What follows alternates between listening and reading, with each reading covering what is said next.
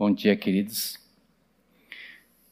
O Jimmy me perguntou se eu queria que, eu, que ele orasse por mim. E eu disse: Olha, no dia que eu rejeitar a oração, tu ora por mim, viu?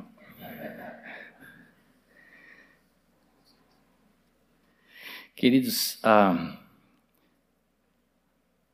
sempre penso que a gente um dia vai se acostumar com esse lugar aqui, e quanto a idade vai passando, a gente percebe, pelo temor ao Senhor, o quanto não é fácil. Outro dia alguém me disse assim, Otcar, quando tu começa a falar, eu sempre fico tentando descobrir onde tu quer chegar. Eu não sei se vocês todos têm essa impressão de mim, mas hoje eu quero desfazer essa impressão. Hoje eu vou dizer o que, que eu vou falar e depois eu vou falar, tá? Fica mais fácil assim? Então, essa, essa palavra é, que o Senhor me deu, acho que já faz uns dois meses, um mês e meio, uma coisa assim. Ah, e ela é muito simples. Eu acho que em 10 minutos eu a digo e o resto é coisas que eu meditei diante do Senhor e eu quero repartir, porque a gente está aqui com esse tempo livre para fazer isso. Então, um dia eu estava lendo é, que Jesus é o princípio e o fim. Bom, isso todos nós já lemos, né? Hoje cantamos é o alfa e o ômega, né? Se fôssemos traduzir para o português seria o, o A a Z, né? É... E eu fiquei pensando, puxa vida, o fim, nós estamos tão próximos desse fim e, e às vezes ficamos ah, nos concentrando tantas coisas do começo, né? do princípio, e é importantíssimo isso, né? Mas, às vezes, o fim nos parece uma coisa tão subjetiva e, e, e assim incerta. E, e, quando eu fiquei pensando isso, é, eu, eu fui assim movido pelo Senhor a olhar para o fim como algo glorioso. Ah, porque o fim da nossa vida, né, nós como pessoas, a idade vai pegando, a gente vai começando a ter deficiências né, no corpo, e parece que o fim ele é muito mais um declínio. E a gente olha para o fim com uma certa preocupação. E, no entanto, o fim representa para o Senhor o objetivo, o alvo alcançado desde o princípio. Que é uma visão diferente, que é uma visão que nós temos que ter com os seus filhos para aquilo que o Senhor vai realizar no fim. Em Lucas 21, os três evangelhos falam sobre isso, quando Jesus fala é, da vinda do Filho do Homem, né, nessa segunda vinda, ele diz algumas coisas, e, e, e as coisas não são tão tranquilas assim. Ele diz assim: haverá pessoas que desmaiarão de terror. e pela expectativa das coisas que sobrevirão ao mundo, pois os poderes do céu serão abalados. Então verão o Filho do Homem vindo numa nuvem com poder e muita glória. Ora, quando estas coisas começarem a acontecer, aí ele nos dá a direção. Levantem-se, fiquem de cabeça erguida, porque a redenção de vocês se aproxima. Essa é a palavra. Fiquem de cabeça erguida, porque a nossa redenção, o alvo para o qual fomos criados, está chegando ao seu fim. Essa é, é a mensagem que o Senhor me deu. E então eu comecei a meditar nela. E, e eu vou, vou ter que confessar aqui de, de antemão ah, que eu em uma hora não vou terminar. Então eu decidi dividir em dois, tá? A gente vai falar mais do princípio e do meio, e depois a gente vai falar mais do meio para o fim, tá? Mas isso numa outra oportunidade para que vocês também possam almoçar hoje. Amém? Mas esse assunto da importância do propósito de Deus, ele está desde o começo, desde o Gênesis até o Apocalipse. Não sempre declarando que ele é o começo, o fim, o princípio, né? Ah, e, e, e o alfa e o ômega, mas existe sempre, claramente, em todos os livros da palavra sagrada a visão do propósito de Deus. Tanto que tem uma série de livretos que diz assim: vendo Jesus no Velho Testamento, né? No Novo Testamento, quem já quem já leu alguma coisa é, é, é por demais interessante. Ah, quando abrimos os nossos olhos o que vemos de Jesus através da história desde o começo da criação. E eu, um dos, eu é, separei um texto aqui do Velho Testamento para que a gente pudesse ter uma dar uma olhada lá atrás, né? E está lá no profeta Isaías, Isaías que foi uns 700 anos antes de Cristo, né? Então é, é dois mil e tantos anos para trás. E ah, naquele contexto de Isaías, é, os reis sempre viviam em guerra, né? Queriam conquistar é, território, queriam é, conquistar escravos, e aí a guerra era uma coisa contínua, né? Lembro do, do Davi e do Golias, né? Os filisteus queriam vencê-los e fazer com que os, os israelitas fossem seus escravos.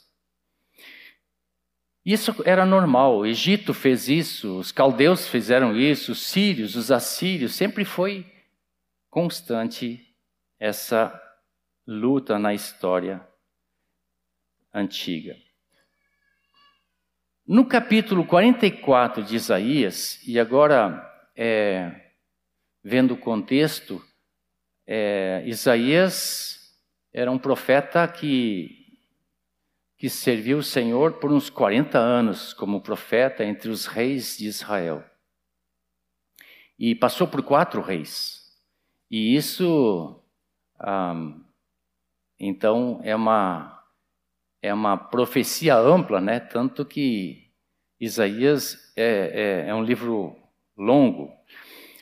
No, na, na sessão dos, da, dessa parte do, do 40 em diante, um, o, profeta recebe de Deus toda a profecia de que o povo um dia iria para o exílio. Mesmo isso acontecendo, sei lá, 100 anos depois, mas Deus profetizou dizendo que esse povo. Lembra que, que quando Isaías foi chamado, é, ele viu o trono de Deus, né?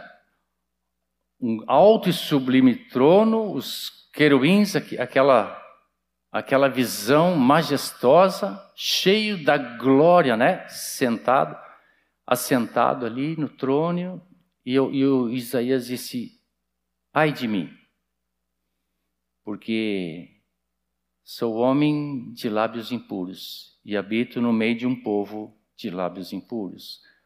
Ora, Israel é, estava deixando o Senhor tantas vezes nos seus conselhos, tantas vezes nas suas leis, e os reis faziam o que bem queriam. Então, o Senhor estava determinando um juízo para o povo de Israel. Esse era o contexto. Ah, para mim, uma coisa por demais chamativa nesses, nessas profecias todas é que como Deus descreve ou escreve a história da humanidade. E, e, eu quero repetir isso aqui, não há dois mil e tantos anos atrás, mas hoje. Eu, nós não aceitaríamos alguém aqui dizer assim, ó, eu vou orar para que o anticristo não se levante. Por quê? Porque Deus já disse, já profetizou que ele viria. Está dentro do propósito de Deus na história da humanidade que ele se levante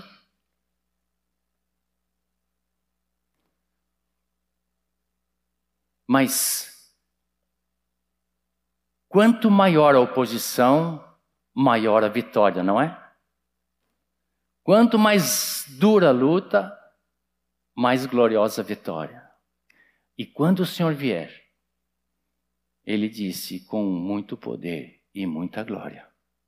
Então, queridos, vai endurecer, mas nós não podemos olhar para esse lado. Nós temos que olhar para a glória do Senhor, porque nós estamos incluídos nela.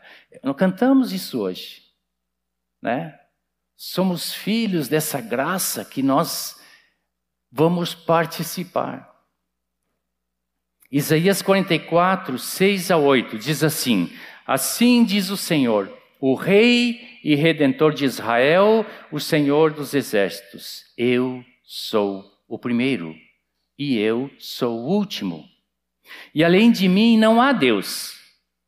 Quem, assim como eu, fez predições desde que estabeleci o mais antigo povo?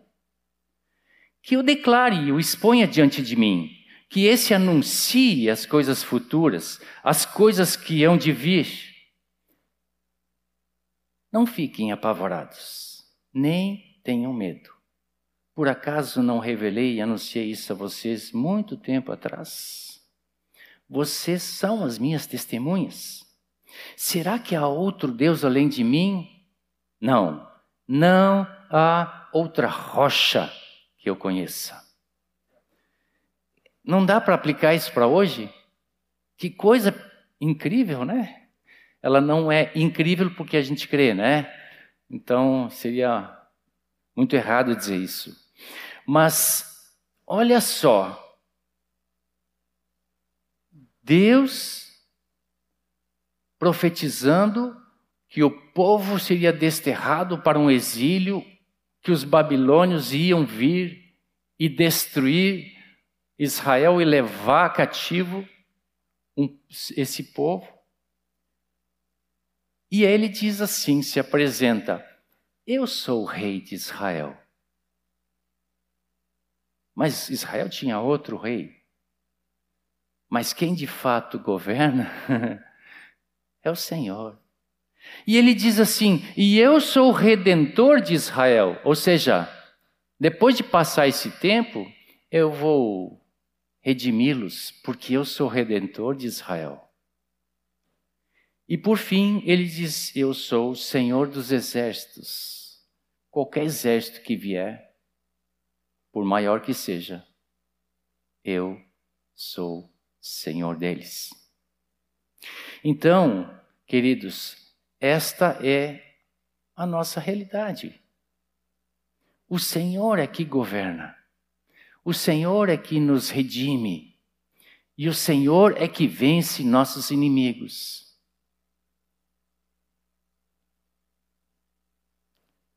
O Senhor vai vencer a China. Essa é a nossa, talvez a nossa ansiedade aqui, né? No meu tempo de solteiro, ah, se falava muito profecias né, na igreja tradicional, né? E sem entrar em detalhes, mas se falava muito de um dia a China se levantar. E eu ficava pensando na China. Imagina 1975, assim. O que, que era a China? Eu ficava pensando, já não penso mais assim. Mas não há outra rocha. A segurança inabalável é o Senhor. Estamos sobre a rocha. Ainda que quando Jesus vier, os céus serão abalados, mas o Senhor permanece inabalável. Claro que eu sou o primeiro significa o primeiro, né? Eu fui olhar um pouco, é, porque eu não entendo nada de hebraico. Então, primeiro ali é o primeiro em tempo, posição e lugar. Esse é o Senhor Jesus. Acima de todas as coisas, antes de todas as coisas e maior que todas as coisas. Esse é o Senhor, o principal à frente e se tornou na igreja cabeça da igreja. O que aconteceu no passado, desde o princípio até agora, está totalmente sob seu controle, assim também o que há de vir. Deus é o nosso Criador. Fomos criados para o seu propósito. Às vezes é, queremos discordar de Deus, né? Talvez não nós aqui, né? Mas o homem, vamos generalizar aqui, discorda de Deus, é, questiona Deus. E eu, eu gosto muito do, do capítulo seguinte de, de Isaías 45, onde Deus dá uma ironizada, assim, não pela ironia dele, né? mas nos coloca no lugar como, como homens que querem questionar o Criador. E no versículo 9 do capítulo 45, é, Deus diz assim: Ai daquele que discute com seu Criador, sendo um simples caco entre outros cacos de barro. Lembrando que nós somos feitos do barro, né? Será que o barro pergunta ao oleiro o que você está fazendo? Ou diz: esse seu vaso, o vaso que você está fazendo, não tem alça. Engraçado, né? A gente sabe que uma coisa sem alça é complicado, né? Carrega uma coisa sem alça. Se for pesada, então. Então, essa, esse questionamento é, não é que nós não temos valor e somos é, para Deus um caco de barro. Não, não é isso. Mas um homem que não considera Deus, que se levanta contra Deus, para Deus não tem nenhum valor. É um caco de barro. Nós o Novo Testamento fala, né? Nós somos criados vasos com o conteúdo precioso. O vaso não vale muito, mas quando se coloca o tesouro dentro do vaso, aquele vaso se torna precioso. Só para terminar, Isaías, então, no capítulo 48, versículo 12 diz assim: escuta, né? Escuta. Depois um pouquinho adiante ali. Eu sou o mesmo, sou o primeiro e também o último. Também a minha mão fundou a terra e a minha mão direita estendeu os céus. Quando eu os chamar, eles se apresentarão juntos, os céus e a terra. Olha, eu fico pensando, né? Os céus e a terra não são pouca coisa, não são pequenos. E o Senhor diz assim: quando eu chamar, eles se apresentam. Sabe que eu fiquei lembrando aquele texto que está em Hebreus 1, né, que, que manifesta Jesus, que vai descrevendo Jesus, comparando-os com os, os, anjos, né? E ele, e ele diz a mesma coisa, usando o exemplo lá de, do Salmo 102, que Deus desenrola o céu como um manto assim. Esse é o poder de Deus. A criação está pronta para atender à ordem do Criador. E nós fazemos parte da criação. Agora, para voltar ao tema do princípio ao fim, é, quero entrar em Apocalipse, onde Jesus já é revelado, né, conhecido. O próprio Apocalipse significa a revelação de Jesus. Bem no começo, capítulo 1, versículo 8, diz: Eu sou o Alfa e o Ômega, o que nós cantamos. Diz o Senhor Deus, aquele que é, que era e que há de vir, o Todo-Poderoso. Primeiro eu fiquei pensando assim, por que que Jesus se revela como alfa e ômega? Alfa e ômega é um alfabeto humano, né?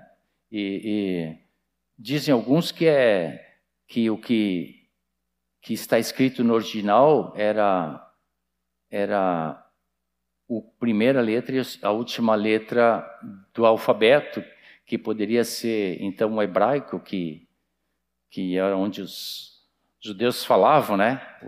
Mas é, independente se for hebraico, se for aramaico, se for grego, se for português ou qualquer outra língua, é, é língua de homens. E eu fiquei pensando, por que será? Procurei e não achei nada. Mas no meu espírito, assim, eu fiquei pensando, diz o Senhor Deus, aquele que é, ele não começa no que era, né? Ele fala no que é, porque ele é né? No passado, ele também é, só que daí ele era, né? Porque passado. E só que ele não diz o que há de, e, o, e o que será. Por quê? Porque ele já é. Ele é o grande eu sou. ele é. Ele só há de vir. Há de vir para quem? Para a humanidade. É por isso que eu entendo que o Alfa e o Ômega é uma expressão para dizer que ele é o começo e o fim dentro da própria história da humanidade. Na carta de Esmirna, versículo, capítulo 2, verso 8, diz a mesma coisa. O primeiro, estas coisas, diz o primeiro e o último só que daí ele acrescenta que esteve morto e voltou a viver. Hoje cantamos tantas vezes que ele ressuscitou, né? É claro, porque se ele é o primeiro e é o último, ele não podia morrer no meio, né? Ele precisaria chegar até o fim. Agora, foi necessário que Jesus morresse. E por nossa causa, né? Porque ele criou a humanidade para si. Se ele não morresse, a humanidade ia morrer. Então ele interveio por nossa causa. Por quê? Na verdade, era impossível que a morte pudesse reter a vida. Jesus é a vida. É impossível reter a vida. E ele morreu, mas diz ali, voltou a viver, porque ele precisava cumprir aquilo que ele começou lá no fim. Na carta de Laodiceia, a última das sete, é, capítulo 3, 14, diz assim: Estas coisas diz o Amém. O Amém normalmente é, é visto como a palavra final, né? A conclusão, a confirmação. Só que está chamando Amém Jesus. Estas coisas diz Jesus, o Amém. Ora, o Amém, na verdade, é muito mais do que a última palavra, né? Mas é o Deus desta verdade, do começo ao fim porque ele é testemunha fiel e verdadeira, o princípio, ora, da criação de Deus. Ele cita a criação de Deus, algo lá do começo. Mas ele está falando que ele é o Amém. Nada mudou no propósito de Deus desde a criação. Nada mudou. Havia um propósito eterno. Quando se chega ao fim da revelação de Jesus Cristo, nós temos lá nos. Se a Maria Lúcia tivesse lido mais dois versículos, ela ia chegar lá, né? É, não que ela tenha lido alguma coisa errada, né? Não é, não é isso, mas já teria lido a, o que está escrito um pouquinho adiante. Mas no capítulo anterior, no Apocalipse 21, os versículos 6 e 7, ele começa assim: tudo está feito. Começa assim, não começa? O que, que é isso? Tudo está feito. Ele fez novos céus e nova terra. E isso está feito. Ele está, tudo está pronto para o fim. Eu sou o Alfa e o Ômega, o princípio e o fim. O vencedor herdará estas coisas e eu serei o Deus dele e ele será o meu filho. Sabe o significado disso? Que nós, como seus filhos, somos herdeiros de tudo o que Deus criou. Claro que a intenção de Deus na criação do homem foi de que o homem ficasse revestido da sua glória. Mas todos pecaram e foram destituídos dessa glória. Então foi preciso que alguém resgatasse a humanidade à glória de Deus. Então, olhamos de novo para o fim, com a esperança de sermos herdeiros, porque Deus se fez o nosso Deus. E nós somos co-herdeiros em Cristo. Porque aprove a Deus, na plenitude dos tempos, fazer convergir nele todas as coisas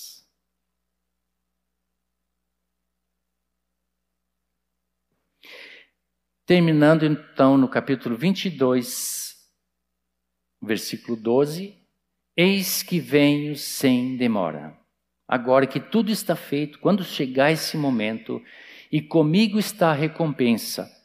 Eu sou o Alfa e o Ômega. E aqui ele usa as três palavras, né? O Alfa e o Ômega, o primeiro e o último, o princípio e o fim.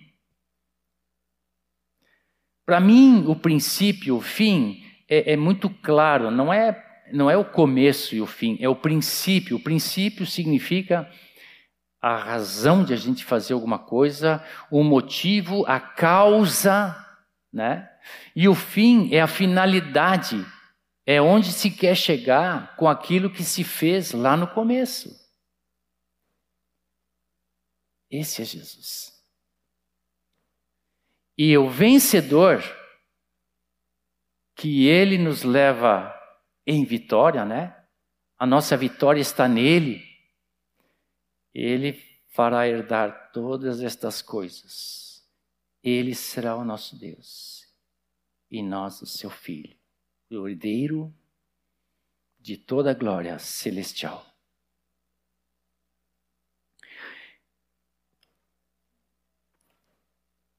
Eu pensando, né?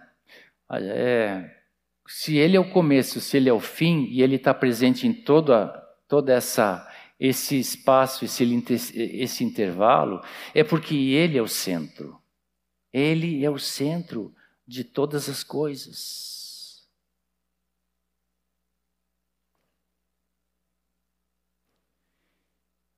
Eu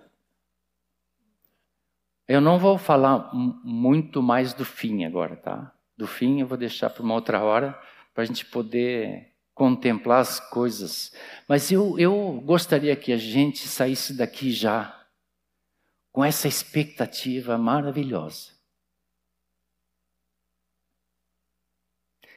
De que não precisamos temer.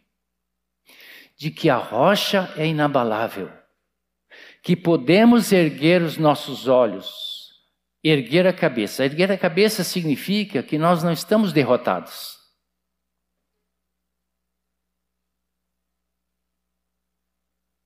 Podemos olhar para o que vem. E isso é glória.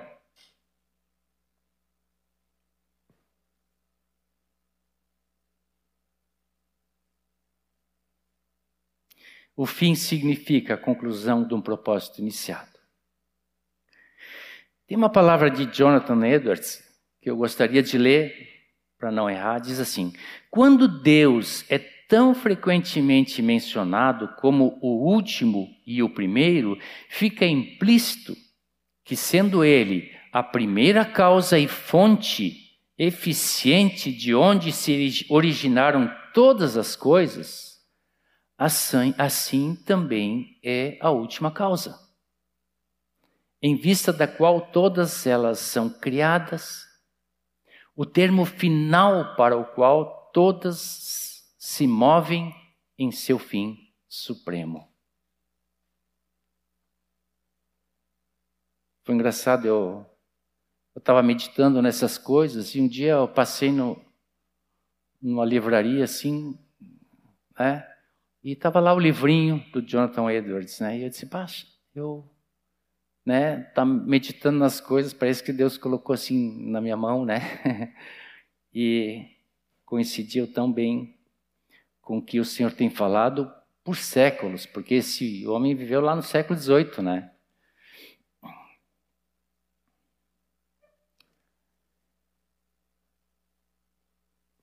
É claro que quando Jesus diz que é o princípio e o fim, ele, ele, não, ele não teve início no seu nascimento aqui na terra, né?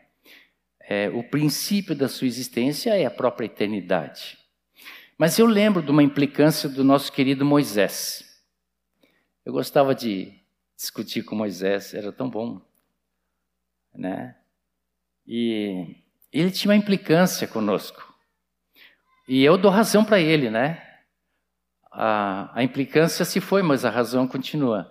Então, ele diz assim: nós não podemos dizer que Jesus é um ser eterno. Ele diz, não, porque Jesus, o nome Jesus, foi quando Maria estava grávida e e o anjo apareceu ao José, ele diz assim: E darás a ele o nome de Jesus, porque será salvação para todo o povo. Ou seja, Jesus para Moisés tinha um significado íntimo com o momento da salvação que Jesus veio trazer quando nasceu aqui na terra, foi encarnado. Então, uh, eu não sei quem botou o título no nosso livreto de, de, de fundamentação, mas uh, eu tenho lido esse livreto assim várias vezes em alguns, algumas coisas e eu tenho me agradado muito. Eu, eu, eu creio que o Senhor inspirou muito esses homens que se dedicaram a isso e eles assim: o Filho é o Deus eterno. Ah, isso é uma expressão muito boa, né?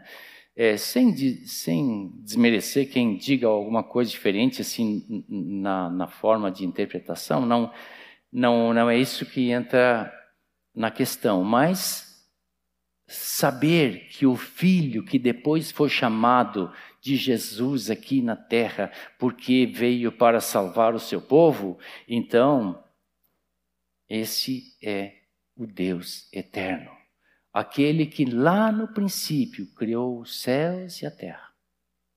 Não é? E diz ali, no princípio, no princípio era o verbo, o verbo estava com Deus e o verbo era Deus. Esse é o Filho eterno. Ele estava no princípio com Deus, todas as coisas foram feitas por intermédio dele, e sem ele nada do que se fez foi feito, né? Esse é o, a nossa catequese.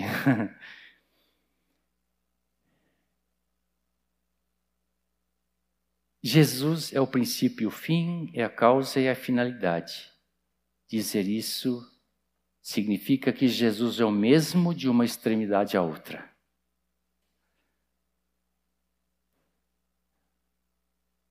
Gosto muito do cântico do nosso querido Nilson, né? O centro de todas as coisas é Ele. Ele é a fonte, Jesus, a fonte de vida, né? Começa lá. Agora vem a pergunta, que talvez eu não vou responder completamente, mas quero ver se na próxima a gente possa é, entender um pouquinho mais.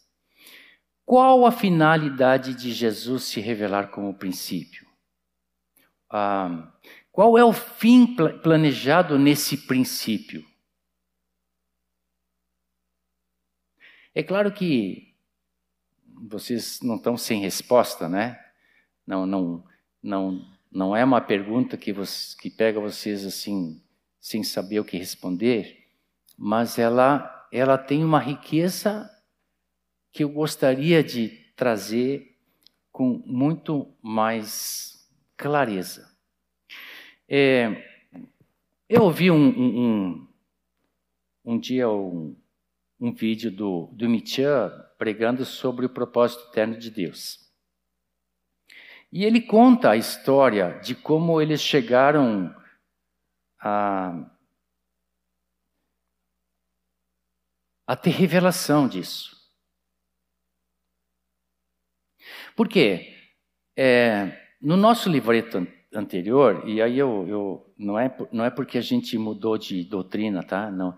Mas no nosso livreto anterior, ah, tinha assim: qual é o propósito eterno de Deus? Eu fiz essa, essa pergunta numa congregação aí, e ela, e ela é, um rapaz levantou e foi categórico, né? É, ou catequético, não sei. Ele disse assim: é, é um propósito eterno de Deus é uma família de muitos filhos semelhantes a Jesus. Né? Nós ouvimos isso já muitas vezes. É, e eu não estou dizendo que isso não é verdade, só que há algo antes disso. É, Para mim, a, a, a dificuldade é assim: que quando eu falo de o propósito de Deus, me parece que estou falando do principal, maior e único. Todas as outras coisas, elas se sujeitam a esse propósito. Né? Então é muito fácil é, entender isso. Né? É, se eu se eu tiver com uma, um problema de enfermidade, e eu preciso, eu vou ao médico, né? Mas eu vou ao médico. Onde é que tu vai? Que, qual é o teu propósito? Vou no médico. Muito bem, mas meu propósito não é ir no médico. Meu, meu propósito é ser curado, não é? Aí eu vou no médico, o médico me receita um remédio. Aí eu vou na farmácia. Meu propósito não é ir na farmácia. Meu propósito é comprar o remédio para ter saúde. Vocês entendem? Então, muitas coisas vão entrando no caminho, mas que com, acabam com, concluindo assim no propósito principal, que é a minha saúde. Então, depois que eu tomo, compro o remédio, eu vou para casa tomar o remédio, né? E se alguém me pergunta no meio do caminho, onde é que tu vai? Que tu vai? Né? Eu vou para casa tomar um remédio. É, é, esse é o propósito daquele momento, mas o propósito final. Então, o propósito. Né? Então, é, essa é, a, assim, talvez uma, uma semântica que precisa ser só esclarecida. Mas o Nietzsche então conta o seguinte: em 1963, ah, é, um, um pastor muito estudioso assim, é, lá dos Estados Unidos, chamado Deverne Frank, escreveu um livro é, que foi traduzido para o português, o Supremo Propósito. Na verdade, eu descobri que ah, no inglês é, ele, ele está diferente, ele está a última intenção é o livro, né? Ou seja, é, qual é o objetivo final? É um pouco diferente, né? Mas foi traduzido para o português e, e, e, a renovação que na Argentina como, começou nos anos 60, né, Ismael? São poucos que, que sabem disso, né? Assim, conviveram com isso, mesmo que saibam, né?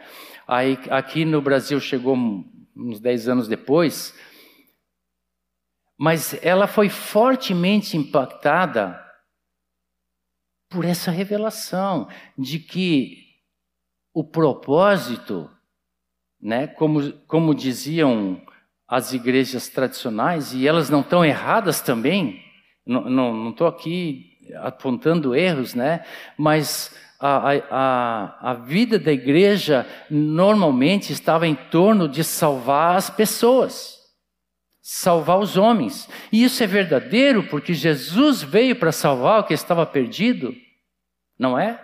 É muito certo, não tem nada problema. Mas parece que quando a pessoa era salva, alcançou-se o objetivo final. E aqui que está um problema. Né? Claro, Jesus mandou fazer discípulos. Né? E foi o problema é que nós hoje temos um esqueminha, um desenho assim que faz uma linha, né, no propósito de Deus, assim, faz assim, daí faz uma queda, né, porque o homem caiu, né? Aí vem Jesus, tem que oh, trazer de volta. Aí ele continua no propósito de Deus. É claro, esse, esse nosso desenho, ele, ele nos dá clareza de que a salvação é só o retorno para que o homem pudesse cumprir o propósito de Deus. Deus não criou o homem para ser perdido, né? Senão Deus fica cúmplice desse, dessa criação e do pecado e da perdição. Deus não fez isso. Deus criou o homem para comunhão com Ele. Só que quando Ele criou o homem, Ele teve que dar a liberdade ao homem assim como Ele tinha, porque fomos criados à imagem e semelhança de Deus. Eu tenho certeza que Deus sabia o risco que estava correndo. Eu tenho certeza, né? Porque ele já preparou todo o plano de resgate caso o barco virasse, né? Então, qual é este propósito? É, eu acho que não entendemos todo ele. Por quê? Porque na eternidade, antes da criação, não havia nenhum homem para olhar o que o Pai, o Filho e o Espírito Santo estavam conversando. O que, que eles estavam combinando?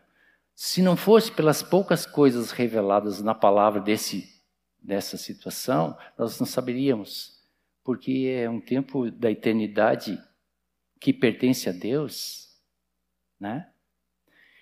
O Ediléu, se vocês lembram, né? O Ediléu tentava assim é, criar uma, uma, uma forma de tentar mostrar que a comunhão do Pai, do Filho e do Espírito Santo era a razão de eles estarem vivendo juntos na eternidade. É, é claro que se com a nossa mente natural a gente pensa isso, aí nós pensamos, ah, mas que pobreza, né?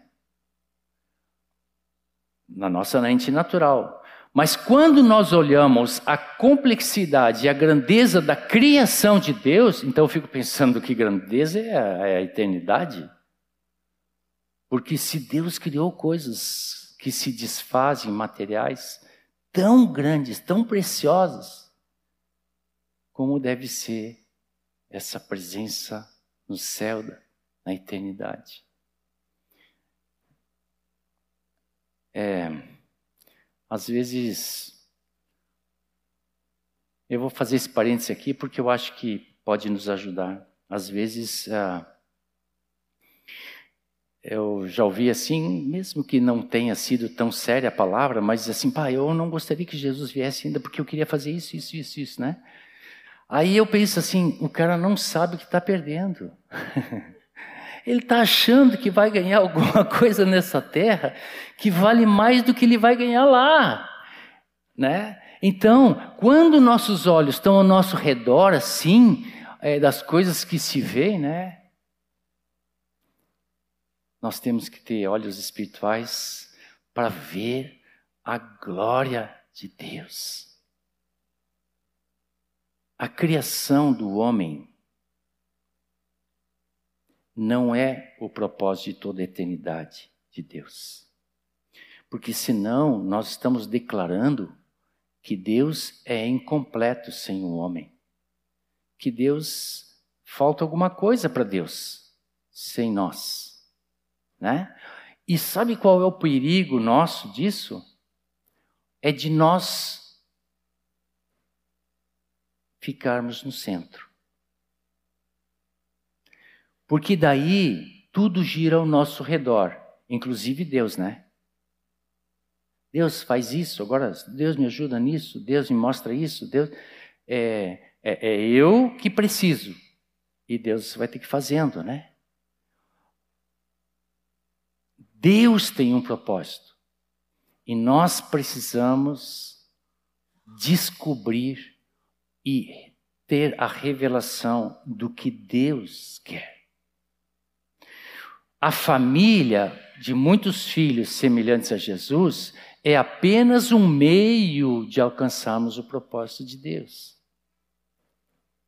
Um dia eu, eu ouvi alguém também dizer assim: Ah, a igreja de Porto Alegre é, colocou no fim do propósito de Deus, naquela época, né? A, a frase para a glória de Deus Pai. Né? Era uma família de muitos filhos semelhantes a Jesus para a glória de Deus Pai. Aí essa pessoa disse assim: ah, Isso é desnecessário, porque todas as coisas são para a glória de Deus. É, é uma verdade, todas as coisas são para a glória de Deus. Agora eu só pergunto se se é desnecessário, porque se todas as glórias são, as coisas são para a glória de Deus, ah, eu acho que então é, nós temos que sublinhar isso, nós temos que fazer isso ser mais importante do que uma família de muitos filhos. Porque a glória de Deus é mais importante. Outro dia, Ismael trouxe uma palavra sobre essa presença de Deus, essa glória de Deus. Né? Eu, eu quero, na próxima vez, assim, falar um pouco o significado para que a gente possa entender mais coisas que eu, que eu aprendi. Eu, eu para mim, glória era uma, uma palavra muito confusa, porque ela é muito complexa, ou pelo menos muito ampla. E aí a gente se perde um pouco né, no, no, no conceito. Mas, então, se é para a glória de Deus Pai, então é importante. No nosso livreto, agora voltando ao livreto, o, o item 2, ele diz assim: Jesus tornou-se homem, certo? E ele diz assim: e o Verbo se fez carne e habitou entre nós, e vimos a sua glória, glória como a do unigênito do Pai. Eu fiquei pensando assim, por que que o João não aproveitou e botou assim? O Verbo se fez carne, habitou entre nós, cheio de graça e de verdade, e vimos a nossa salvação. Porque isso que interessa para nós, né? Mas não. Qual é a diferença de olhar para Jesus e ver a glória de Deus ou ver apenas a nossa salvação? Sabe qual é a diferença? Um, Deus está no centro, a outra, eu estou.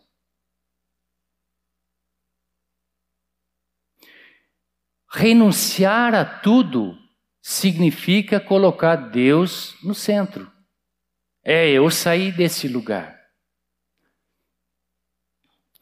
O Nicolau Copérnico, um físico lá do século sei quando, eu não digo isso porque se eu erro a data aqui, fica gravada aí, vão me. Né? Mas ele, ele via assim, ó, ele via o sol nascendo, o sol se pondo, né? Aí ele, é bom, daí ele imaginava assim que, a, que o sol fazia a volta na Terra, né? E aparecia no dia seguinte, olhava assim.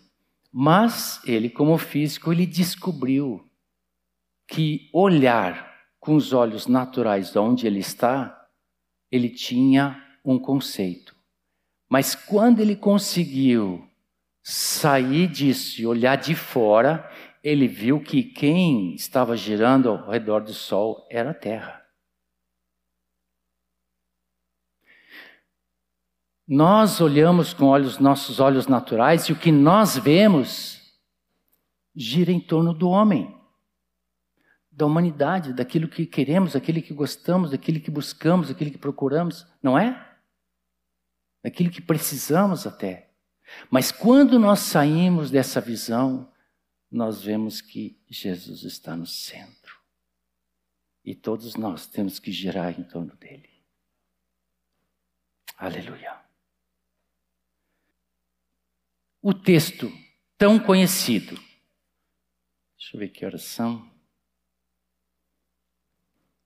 Está na hora. Vou terminar com esse texto tão conhecido, tá?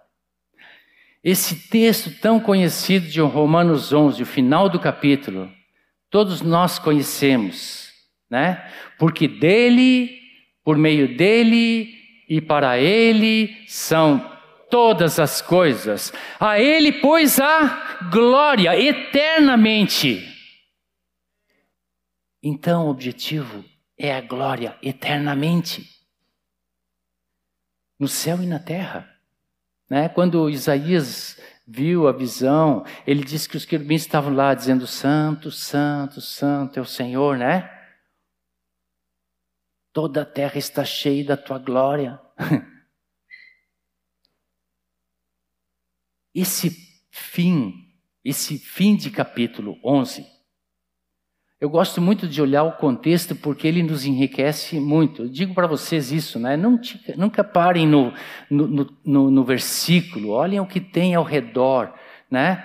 E, e esse texto ele começa lá no, cap, versículo 1 de, de Romanos 11 e diz assim: é, Será que Deus ah, se esqueceu de Israel? Acabou Israel, né? Não. Deus não acabou com a sua aliança com Abraão. Ele vai retomar isso. E aí, todo o capítulo 11 vai descrevendo uma coisa: vai descrevendo a história da humanidade, como Deus foi conduzindo todas as coisas para Ele. E ele vai dizendo assim: que por causa da, da dureza do coração dos judeus, né? eles, eh, eles deram a oportunidade para que os gentios pudessem ser salvos. Daí o capítulo 11. Ele vai dizendo assim que não só a salvação ficou nos judeus, mas foi a todos os gentios. E aí ele usa um texto acho que conhecido, não sei se é um cântico, mas ele diz assim: ó oh, profundidade da riqueza, tanto da sabedoria como do conhecimento de Deus, quão inexplicáveis são os seus juízos e quão insondáveis são os seus caminhos. Pois quem conheceu a mente do Senhor? Ou quem foi o seu conselheiro? Ou quem primeiro deu alguma coisa a Deus para que isso lhe seja restituído.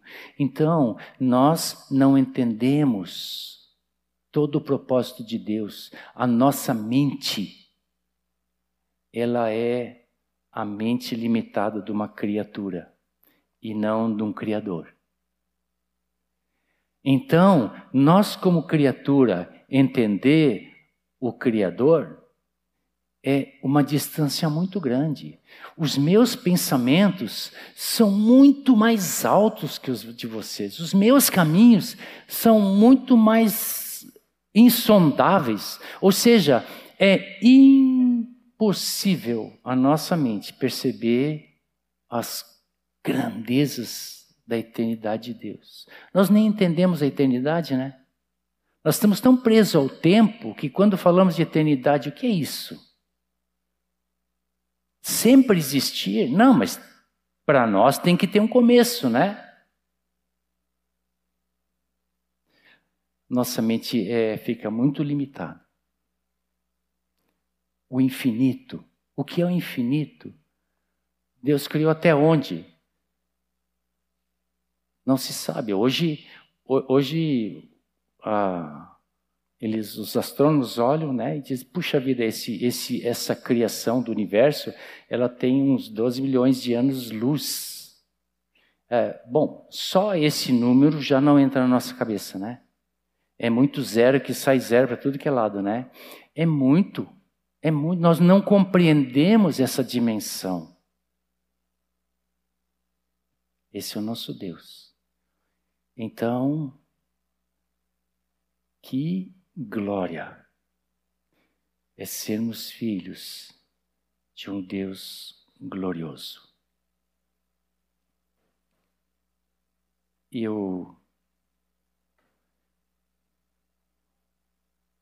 queria estimular vocês em algum momento ver a conclusão dessa palavra, porque ela está incompleta aqui, né? Ainda que se tenham muitas verdades com as quais nós podemos é, nos alegrar e nos regozijar, porque nos espera muita glória nesse fim de tempo. Não pense que a pandemia pegou Deus de surpresa. Amém? Oramos juntos? Senhor Deus. Quanta glória pertencer à tua família.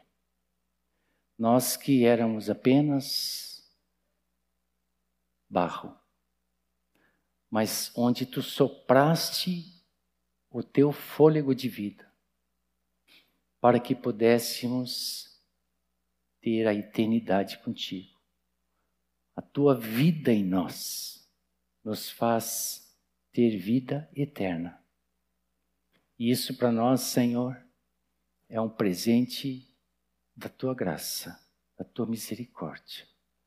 Nós te agradecemos, Senhor, por podermos vislumbrar um pouco da grandeza daquilo que tu criaste. Porque os céus e a terra proclamam a glória de Deus. Obrigado, Senhor que em nós essa glória pode ser manifestada, da tua vida em nós. Nós te louvamos por essa manhã juntos, te louvamos por tua palavra, te louvamos pelo teu Espírito que perscruta as profundezas de Deus e nos traz revelação. Obrigado, Jesus. Amém. Amém? Então, amém. Lembrando que Ele é o amém final.